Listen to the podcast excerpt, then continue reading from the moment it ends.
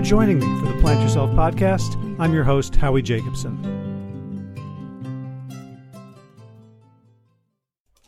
Today's guest is so awesome that I'm going to skip the introduction and just allow us to listen to the conversation. John Lewis, aka the Badass Vegan, is a producer and director of a film, a documentary called They're Trying to Kill Us. He's got a new book, The Badass Vegan, that's got inspiration and humor and wisdom and recipes. And in so many ways, he's such a force for positive change in the world that it was just such a delight to get to meet him and speak to him and help him amplify his message. So without further ado, John Lewis, the badass vegan, welcome to the Plant Yourself podcast. Yeah, thanks for having me, man. I really appreciate the invite. Yeah, well, so you, you haven't asked, but um, the policy is, you know, all language is fine. So uh, your your book has lots of asterisks in it and uh, lots of frank talk. So we don't we don't have to uh, expurgate anything. I've got an E next to every single one of my episodes in Apple Podcasts, so we can we can let it fly. Hey, I, I, that's good to know going in. Well, you said you were, you were just on with the BBC. I imagine they have a different um, policy. Totally different. Totally different. but they also know my character, though, so I, they know what they're getting into if, if this goes down, if this happens. Right. So, so they'll they'll put you on a five second delay. Exactly. Exactly. Cool. Well, I, have been ex- I've been wanting to talk to you for years. Our, our, mutual friend Josh LaJaunie turned me on to to you and your work and your Instagram feed, and I was I was surprised. Like I watched the promo video about you today, and it says like you're in your 40s. I I assumed you were like 17 from just how youthful you look. So so clearly you're doing something like right. I feel like it every now and then. And uh, my body likes to remind me, like, "Hey, bro, we're not." We're not fucking 17 anymore. those knees, those knees are the best reminder you'll ever have of your age. Uh huh. Right. Like, yeah, they, they, they, they were designed by evolution as a, as an afterthought, apparently. Exactly. Exactly. Yeah.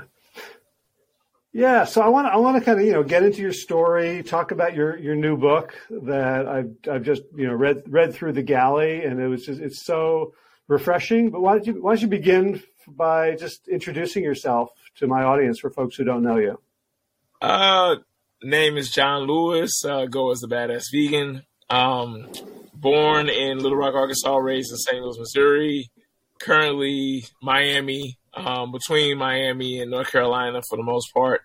Um, let's see, uh, wasn't raised vegan, ate the standard American diet, the sad diet, uh, for the majority of my life. And then my mother was diagnosed with colon cancer and uh, learning more about the disease, uh, found out that it was primarily like uh, the abundance of animal protein mixed with the fried fatty foods that led to her situation and um, I didn't go immediately, but I did more research, and the more and more research I did, I just saw that um, it wasn't just cancer that was related to the uh, animal protein, but also the you know hypertension, heart disease, and the list kept going on and on. And I was like, well, you know what?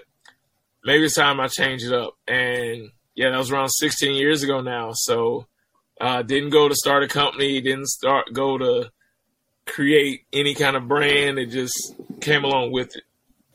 Hmm. And you know, as I was reading that story, it, it, struck me how unusual it is for a doctor to understand the root cause of chronic lifestyle disease. Like most people I know go to the doctor with a cancer diagnosis, and the doctor says, "Well, that's your genes, or it just happened, or maybe there was something you know you breathed in your environment." Um, that was pretty cool that you had a doctor who actually understood something about lifestyle. Yeah, very, very unique. The the crazy part was I didn't understand how unique it was at the time. Um, just I just went with the flow. You're like, okay, so this this is what doctors know, when in fact he was like maybe yeah. one in a hundred thousand. Exactly, exactly. And and, and the, the, the funny part was he wasn't necessarily telling me to change my lifestyle or change the way I eat. he was just saying, "Hey, this is the root cause of this," and you know, if that's how, because I was like, "This is not hereditary." He's like, "No, this is not hereditary. This is." There are some hereditary factors, but if you don't feed the, you know, the hereditary factors, then it doesn't bother you. So it just just made sense to me to try it out, and then I started seeing how much better I felt, and being an athlete, how training wise I was able to, you know, run these half marathons, playing basketball tournaments. You know, I'm usually the oldest guy out there. Well, with basketball, when you know when it comes to half marathons, um, that's not always the case. I I just ran a half yeah. marathon in Jamaica, uh, December fourth, and I, I I still the funniest part about it was there was this lady she had to be damn near 60, 62, 63, and I just couldn't catch her. I just, I, I couldn't. Yeah. she, and she knew I was right behind her. And it was like she just kept this stride going, man. It was like the harder I worked, it seemed like the easier she went, and she still kept just pulling away. So, yeah. Oh, I'm sure you made her day. she gave me something to work harder for for next year. Yeah. Right. Well, one, one, one trick I've discovered is after after you reach a certain age, if you want to keep looking younger, just shave your head. I, will get. I'll I always say, you know what? If I start losing it, just gonna shave it all off, man. There's no need trying to hold on to it. Yeah. Right. so you know, you taught. You say, okay, you were you were an athlete. Um, you have an amazing sort of you know story arc of of your life. Like in the book you know you say like you were a crack baby. Yeah. Like that's that's yeah. pretty you know, frank and brutal language to yeah. to hear in a, in a health book. tell, tell, can you talk about that? Yeah so uh, my birth mother was uh, addicted to crack cocaine when she was pregnant with me and my grandmother who adopted me um, at birth she took over, and so like I I never called her my grandmother because she adopted me, um, and so mm-hmm. yeah, that was the relationship I had. And my birth mother was actually raised as my sister, so that was an interesting dynamic growing up. Um, like I didn't even meet my my birth father until I was 21.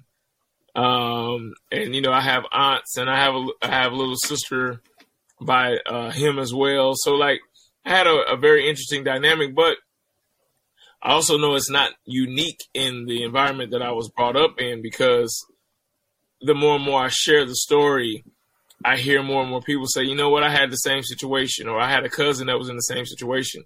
And that's why I like to share so much of my story because I want to show that, like, no matter where you came from, no matter what your past is, you can still change your life for the better if you want to. Like, no matter what your environment is, you still control a lot of what goes on in your life.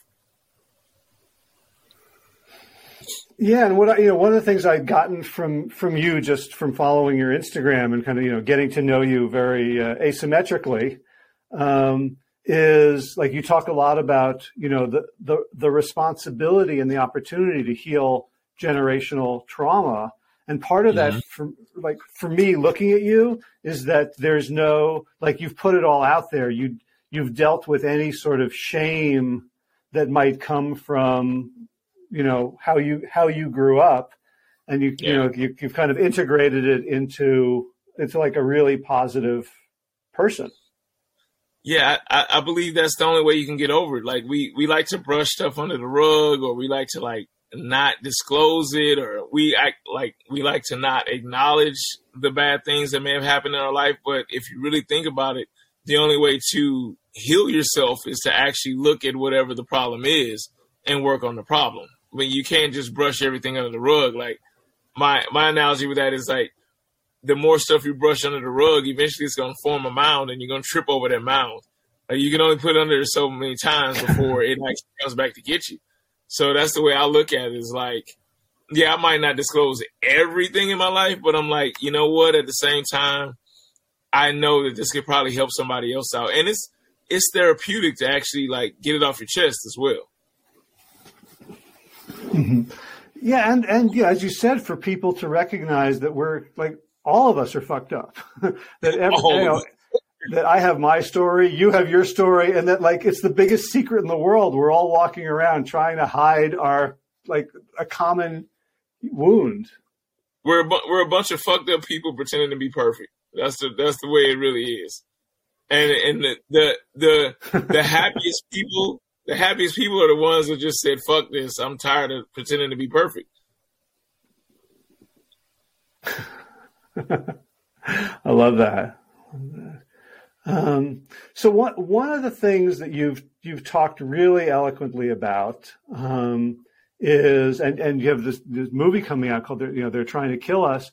Is mm-hmm. like you're very outspoken on uh, racism, racial issues, systemic racism, racial justice, and that gives you you know there's a place in which in, in the book where you're citing statistics and you're saying basically the diet, especially specifically, you know, black men, but you know, the black community in general, our diet is more dangerous to us than the police, than yeah. the gun, than yeah. And I'm really, you know, interested in that because like somebody somebody like me could hear that and say it's like a Bill Cosby thing, like, you know, you know, pull your pants up, like it's you know, like whose responsibility is it?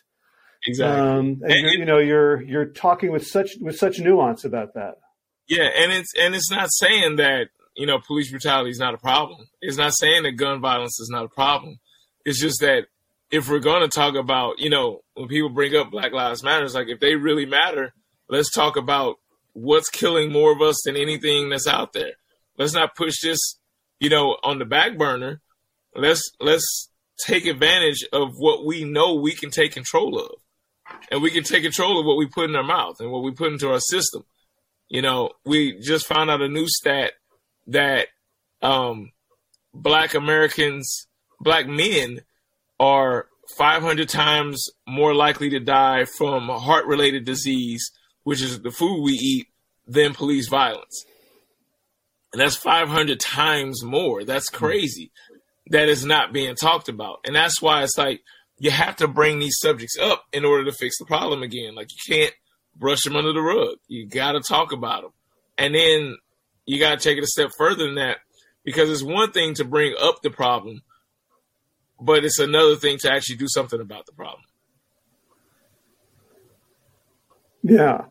Well, so let me ask you about that because, you know, I, I do a lot of health coaching and the biggest predictor in my experience of whether someone is going to do the right thing or the wrong thing when they know what the right thing is, is how much stress they're under at that moment.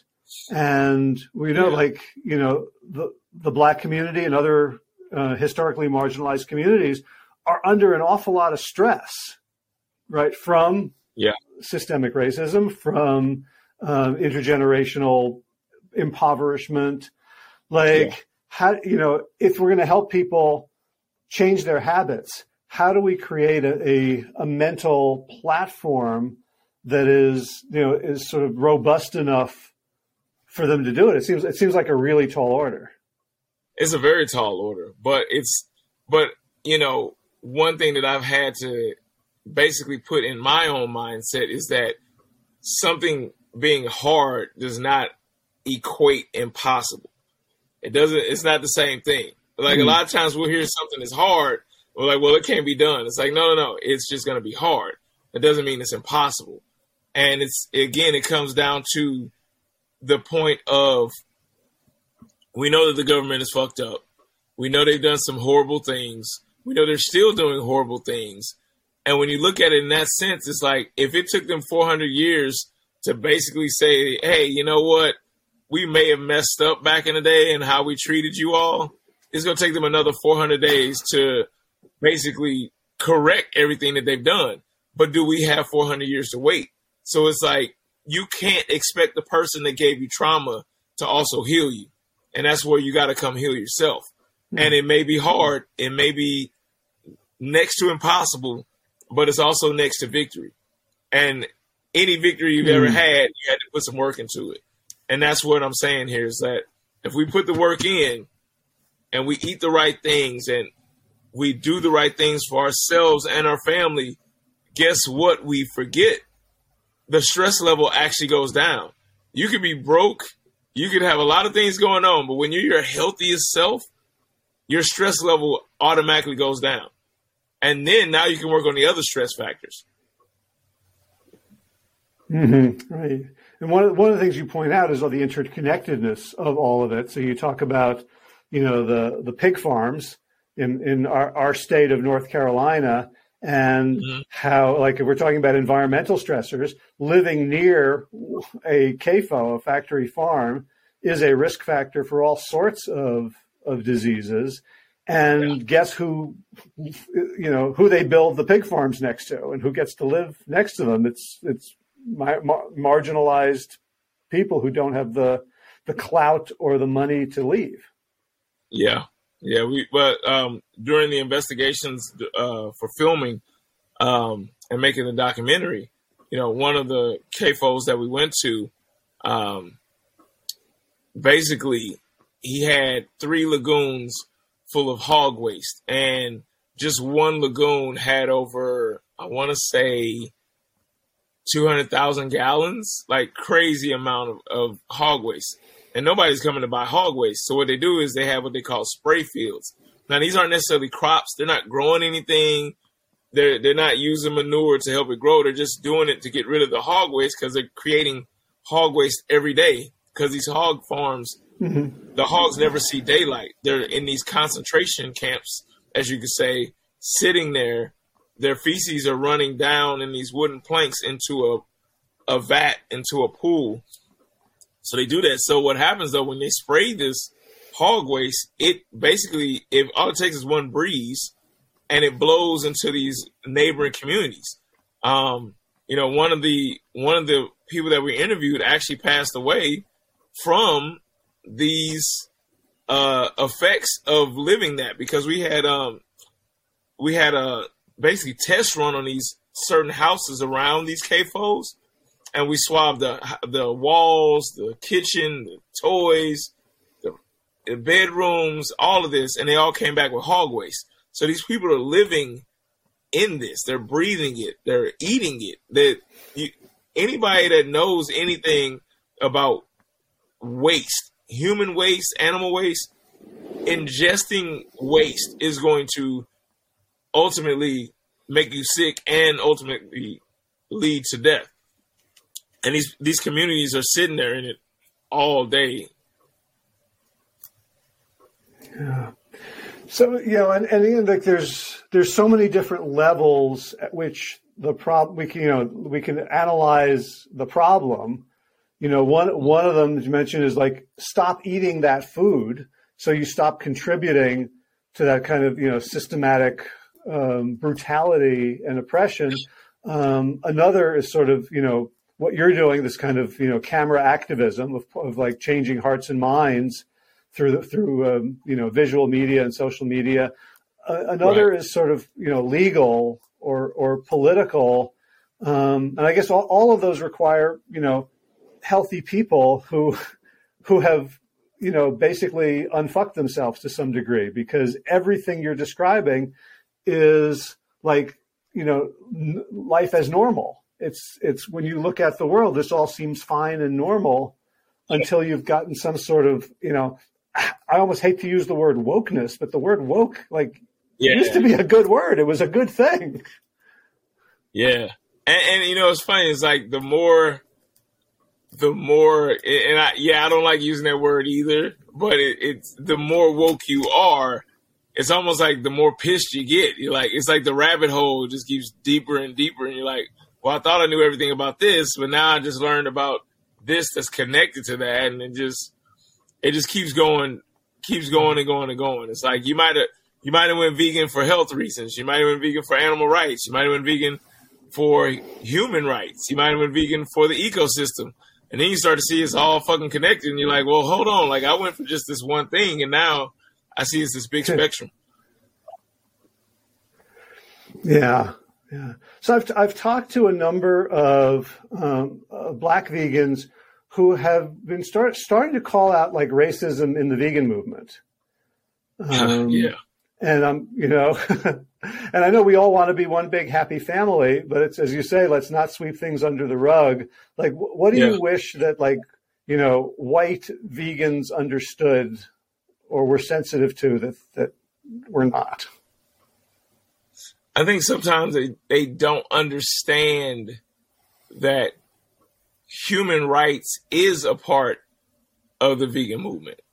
I think I think a lot of times they there are situations where not all white vegans, I don't want to say that, but a lot there's times when white vegans don't understand that as a black person the movement for black equality it it supersedes what they look at animal rights. Because black people from time to time they're like well we're treated like animals all the time and nobody's here to save us but you want us to think about the animals as well.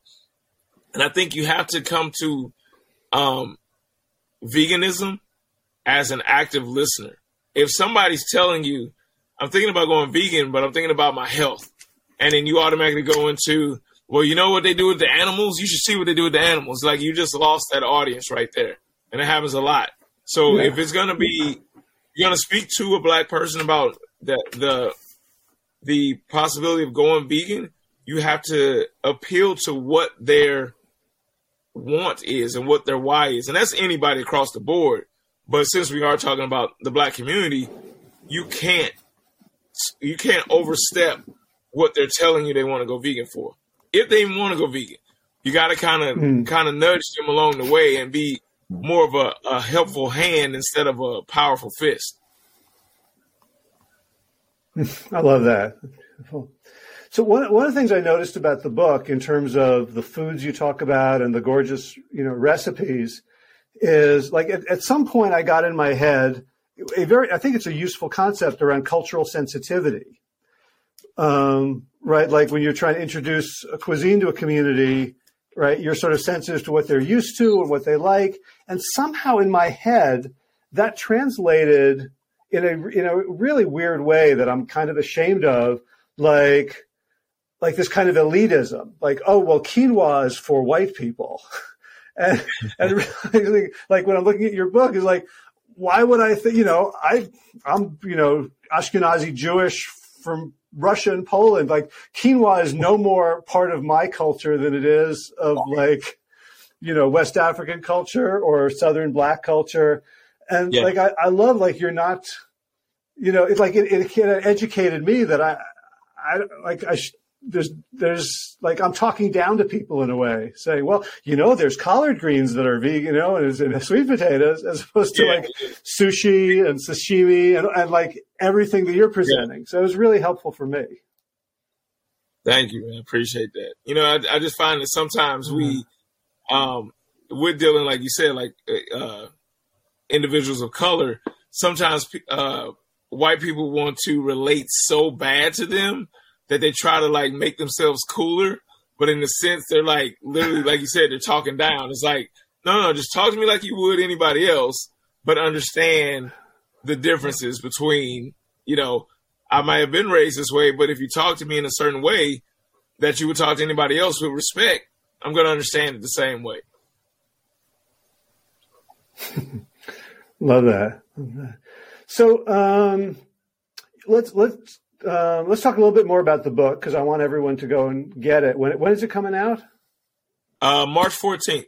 Got a copy here. Like this is the only advanced copy that I had. So, but uh, March 14th is uh, coming out. It's uh, available for pre-order now, and um, very excited to see how it does on the on the market. Awesome, awesome. I hope I hope um, you know all, all the people that you mentioned in the acknowledgments are, you know, Robert Cheeke, Rich Roll, folks like that are going to go hard to, uh, to make it a, a, a bestseller because it, it, it, needs to be and the world needs it. Thank you. Um, I'm curious when you started writing, um, there's, you know, there's, there's parts of it that, that make me think like you're writing to a black audience and parts of it that seem, you know, sort of you know un- universal. As you sat down to write the book wh- who are you writing for? What did you want the book to do in the world?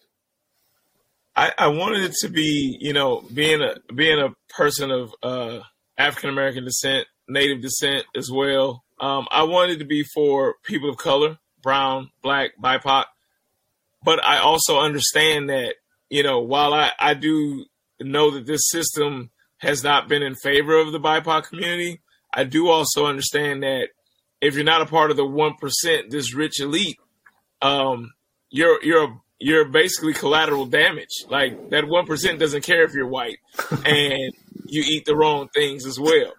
So it's for that's why you feel like for uh. sometimes talking to a particular culture or a particular race, but then for the most part, you're gonna feel like I'm talking to everybody, and that's where the concept came from.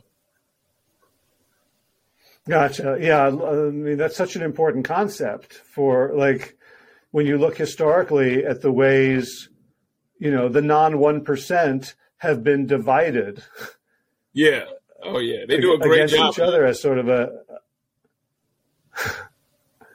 yeah, yeah, and there's you know there's also something like as I was reading your recipes, you know, you've got like you know this very salty language, um, you know, a lot of um, liberal liberal cursing, and it reminded me of um, you know Thug Kitchen, which mm-hmm. which was a cookbook that came out I guess seven seven or eight years ago that did all the same things, and then we yeah. discovered it was like two young upper class white people who had you know appropriated it. And, you know, apparently the recipes are great. Like I know people who just like okay, this is like really good food, but there's there's something also about like the way America consumes black culture.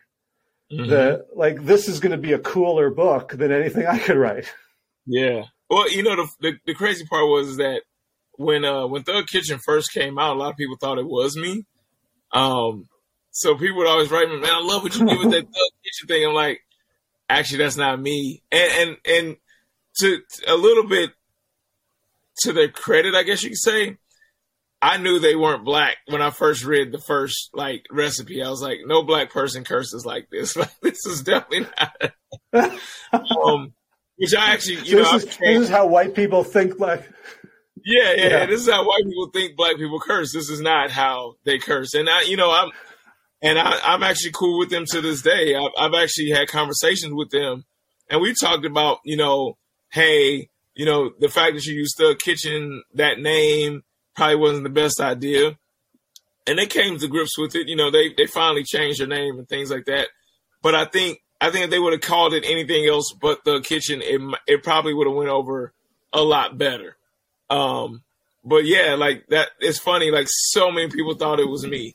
I was like, no, I was like, I wish I would have came up with that idea, but that wasn't me because literally that's the way I've talked since I've opened up my first social media account. I've, I've never like held any punches. I've never sugarcoated anything, and I and I believe honestly that the right curse word can just make a sentence pop that much better. And why not a recipe? right. Yeah, my dad always taught me it was like you know condiments, like seasoning. Exactly. Because you can say, "Yo, this is the best he burger." He I've was in the army. Yeah, you can say this is the best burger I've ever had, or you can say this is the best fucking burger I've ever had. It just separates the two all the way.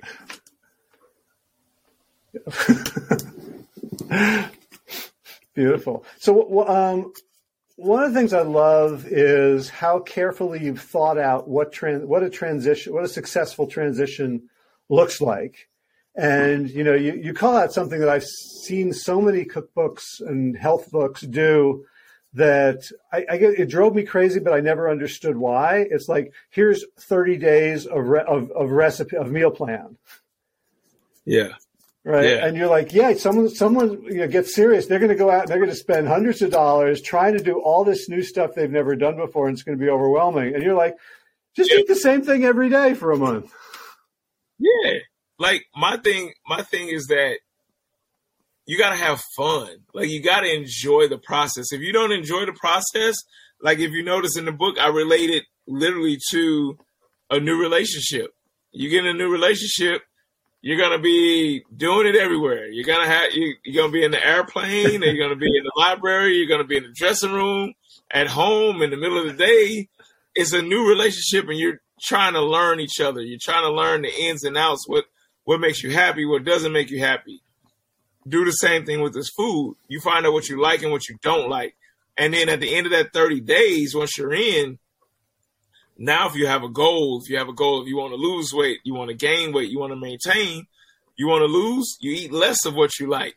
You want to gain, you eat more of what you like. And if you just want to maintain, just keep doing what you've been doing for the last 30 days. And it kind of takes away that whole like, oh man, I have to read a whole new instruction manual to life now. You kind of get rid of that and you uh-huh. just enjoy the process. I, you know, I love that metaphor because you know, yeah, like I could I could feel like like oh yeah, that first flush of love when you're just infatuated and you know all all inhibitions are gone like you know yeah. public display, displays of affection like oh look at me eating this plant-based burger this is amazing. right. Right but then also like we understand like the first you know flush of a new relationship is different from the li- the lifetime of that relationship where you mm-hmm. you know you do do some hard work. You do it does get you know it can get challenging and allow you some like like deeper growth. But like I, I like like let's just let's let's start with that fuel in the tank of just like this is fun. It's not i have to give it up because my doctor said or because i'm a bad person if i don't right and then it, and then once you fuel it with your why of why you went vegan like like like we talked about in the beginning of the conversation whether it's for the animals, for the ecosystem, for human rights, for your own health, whatever it is, that's going to be the reason why you stick to this relationship and make it work. Because if you're doing it for health, then why put your health off? Um, if you're doing it for animal rights, then why would you put, you know, the animals' lives at risk because you just wanted that burger? If you doing it for the ecosystem, then you know, like contributing this is going to affect the ecosystem. If you're doing it for human rights, you know that if you buy this bacon, it's contributing to the CAFOs that are polluting the people that surround it. So as long as you go for that 30 days and understand it, when you get to that situation where you're at your uncle's house and it's the barbecue happening and the smell hits your nose and all these memories come back, you're like, you know what?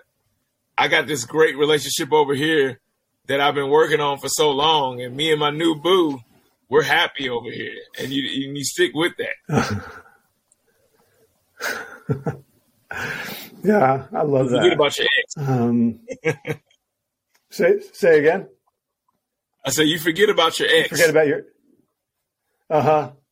Yeah, that's you know I first heard that from you know Josh LaJaunie when he talked you know he talked about like his you know growing up in Louisiana Cajun culture and all the great food there.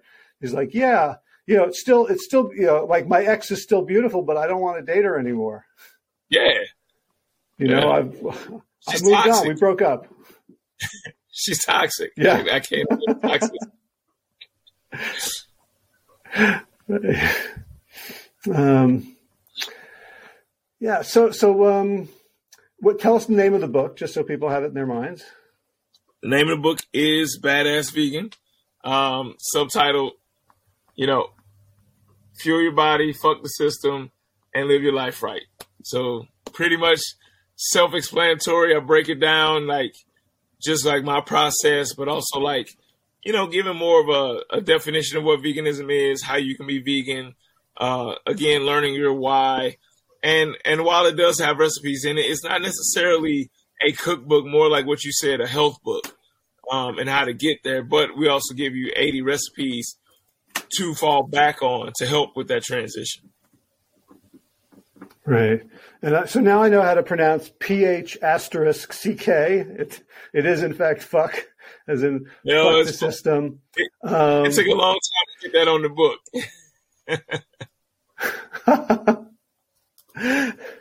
so, um, like one, one of the things about that, like we've seen, you know, in the last six years, um, since the rise of Trumpism and since, you know, COVID and COVID denialism and QAnon, that there's um, like in our community, you know, in the vegan community in particular, um, there is like like you say in the book, like there's a very healthy reason for vegans to not trust the medical system.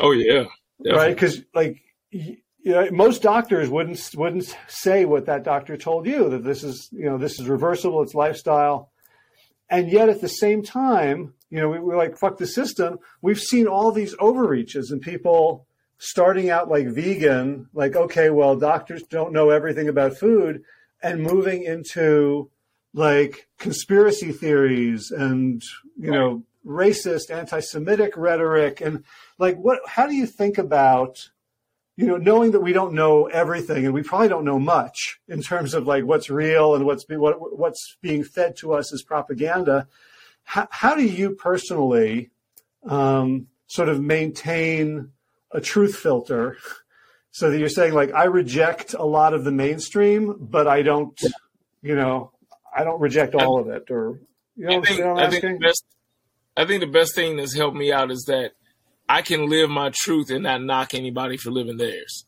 And I think one of the biggest things is that, you know, of course, there's there's some boundaries that I just don't uh, I don't fuck around with.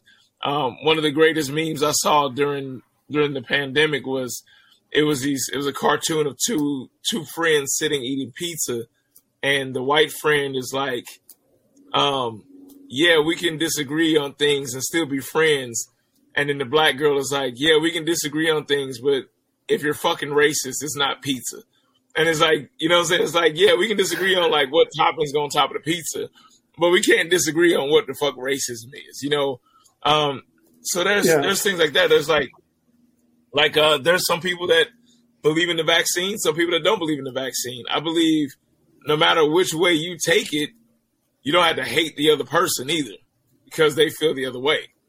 And that I think that's what's always helped me. Like I said, I believe in my truth, and I don't knock anybody else for believing in their truth as long as they're not hateful in their truth. There's there's a there's a way mm-hmm. to live your truth without hating somebody else. And as long as I don't as long as I'm true in mine and spread love, then my heart is happy. I'm stress free with it. I think a lot of times, and a lot of times, what I've noticed on, especially online, and you've probably seen this too, is that the people that are so hateful online, they have demons in real life that they're scared to deal with. So they think online that they can come mm-hmm. on and be hateful and and just spew all this like nasty rhetoric and all these things because they don't have to deal with us after they log off. And the person or entity or job or whatever it is that they're really mad at, they're scared to go back at them. And that's usually the case. Right. It reminds me, I think it's a James Baldwin quote about saying like, if, if, if white America didn't have black America to hate, they'd have to deal with their own problems. Right. yeah. I heard that one. Okay. So, uh, can we talk about your, your movie? Cause I've, I've heard little things about it. First of all, the, you know, the title itself is like really, um, you know, energizing. And then the folks who were involved from Keegan Kuhn, who did, you know, Cowspiracy and a bunch of others. Gesundheit. And yeah. uh, Billie Eilish is, what the health? And Billie Eilish is involved. Mm-hmm.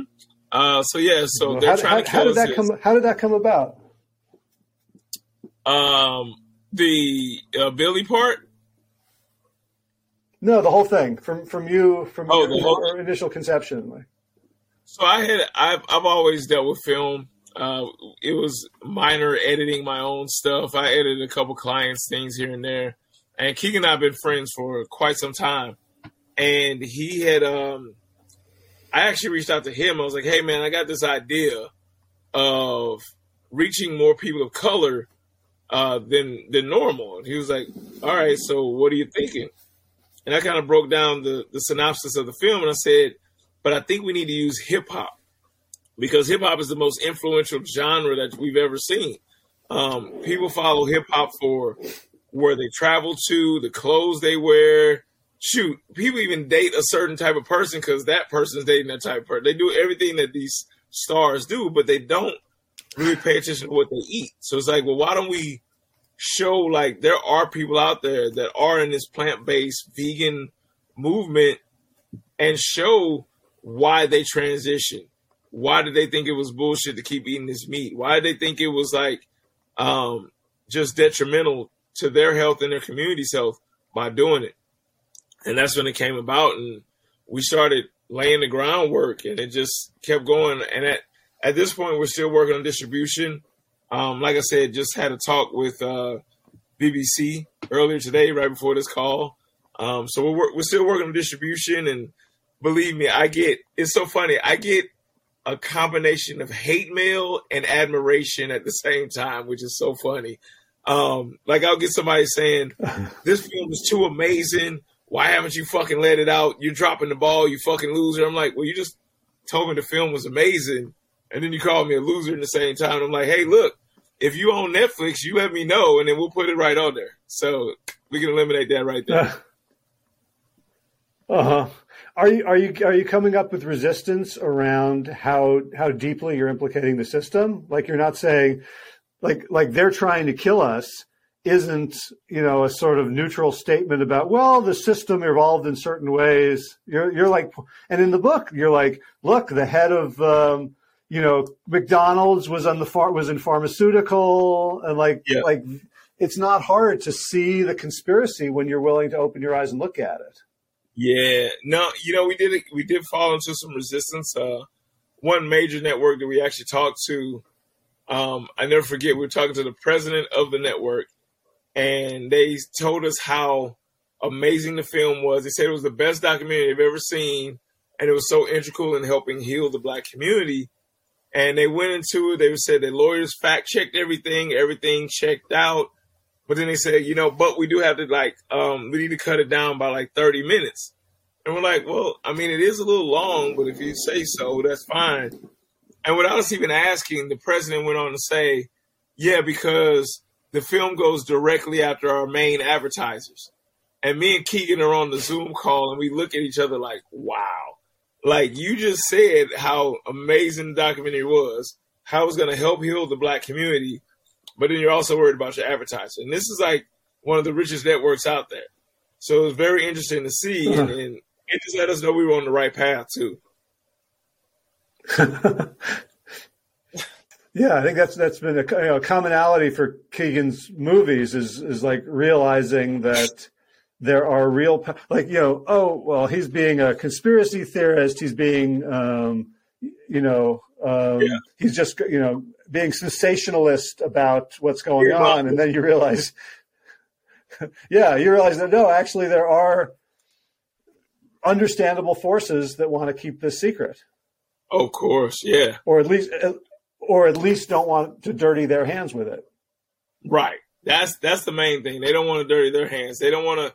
They don't want to mess up their income, or they don't want to be a part of that movement. They say. All right. Um, so yeah, so I am interested in the you know, the Billie Eilish angle. Um, I have I have two two kids who are homeschooled who are also both musicians, so they're very interested in like what she and her brother did, and how, how, did how did that come about? Well, actually, I'm uh, I'm good friends with Maggie, uh, their mother, and so okay. uh, through conversation, um, when Maggie found out I was doing the film, she was like, "Oh my god, I'm so proud of you." it's way to go. And then later on down the line, she goes, Hey, do you all have an executive producer yet? I'm like, Well, we're working on one, which was Chris Paul at the time. And I said, But yeah, we don't have anything like just like one main one. She goes, Well, what if we had Billie?" come on as executive producer to help like just promote the film? Like she didn't want any money for mm. it. Hmm. She didn't want anything for it. She just wanted to help promote and use her voice. And I'm like, well, I'd be an idiot to say no. like, I'm like, you're one of the most influential people out there. So I'm like, yes, of course, that'd be great. And then that's when I hit her with the question. I said, would Billie want to be interviewed for the film? And she was like, well, let me check with her.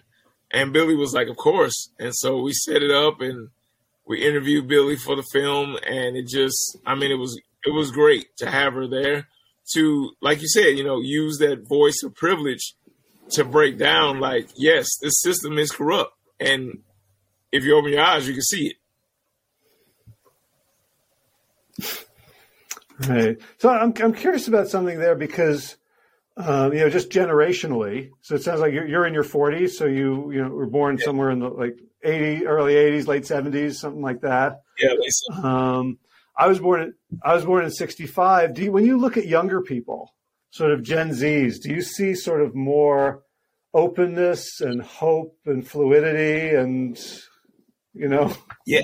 Yeah. You know, it's crazy. Like I, I was talking to somebody the other day and I was like, you know, it's so crazy. When I was 18, I didn't give a damn about politics. I didn't care about the movements. I didn't care about, you know, any of the stuff that these 18 year olds care about today. Like, I really think we're in good hands because, I mean, not only just the political aspect, they're more in touch with spirituality. They're more in touch with, you know, um, anti bullying, you know, like stuff that we just used to let slide because we were like, oh man, you got to be tough. You got to deal with this. Like, no, they're like, no, that's bullshit. You shouldn't have to deal with that. That wasn't right when they did it back then. It's not right now. And you know, like I, I think, I think it's so dope to see that they are encompassing that. Are there some stuff that like they might get wrong along the way? Of course, everybody does. But I think in general, it's a great, uh, a great movement that they have going as far as like the self positivity, loving yourself, loving your neighbors. You know, the stuff that we lied about and talked about we wanted to do back in the day, they're actually doing it more. Uh huh. Right. Yeah. It's beautiful. Um, so where where is the film now in terms of you know when people are going to be able to see it and share it and make noise about it?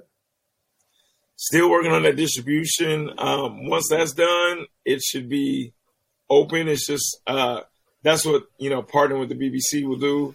Uh, give us a, a production uh-huh. partner to basically take it to a larger scale and then get it out there. Um, so I, I'm I'm saying we should know more by mid year. we should know more by mid year about exactly what direction we're going in. Um, I wish it would have been out a year ago, but you know, timing is everything. Yeah. Can I ask how, many hours have you put into it? We basically been filming for five years. So I was just talking to somebody yesterday, and they were saying that you know I'm most likely eligible for like an honorary doctorate because the amount of hours that I put in over five years And they were like, if it's okay with you, I'd like to nominate you for it. I'm like, please, like, um, yeah, let's do it. Like, so yeah, I would say, man, over that five years, I couldn't I couldn't even put into words how many hours I think I've done. Wow, and you know, I've I've I've witnessed um, other films take a long time.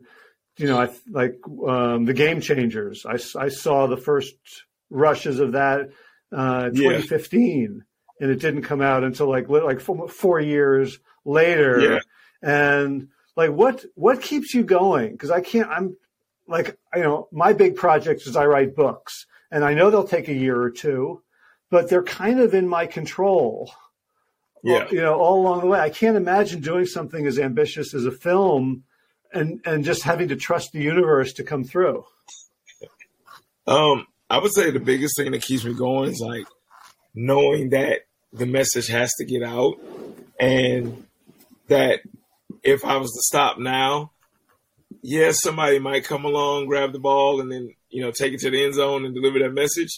But what if they don't?